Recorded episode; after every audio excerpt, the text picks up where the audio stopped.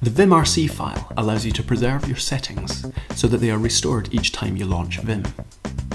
But what if you want to update your vimrc file in the middle of an editing session?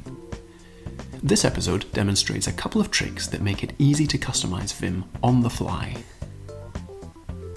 You can now show your support for Vimcasts using Flattr, a social micropayment service.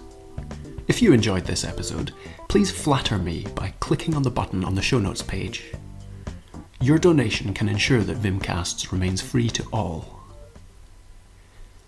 When you launch Vim, it will automatically load and execute your vimrc file. If you modify the vimrc file whilst Vim is running, you can apply those changes by running the command :source $myvimrc in all caps. $myvimrc is a constant which should work whether you're running Vim on a Unix system or on Windows. Of course, you have to save the changes to your vimrc file before sourcing it. Now, I can't see myself wanting to save my vimrc file and not apply any changes. So I have added an auto command to my vimrc file. This breaks down as follows.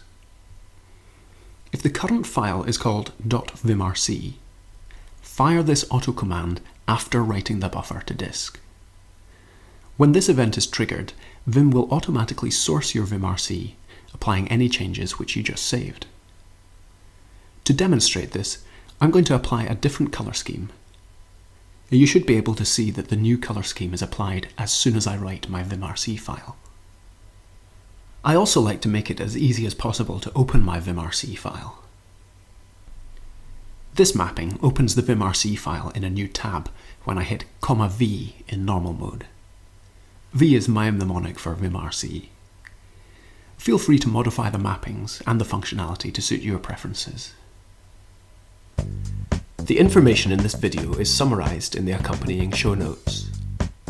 If you have any questions, requests, or recommendations, or if you would be interested in sponsoring Vimcasts, then you can contact me at drew@vimcasts.org. Vimcasts is supported by Zerium Networks.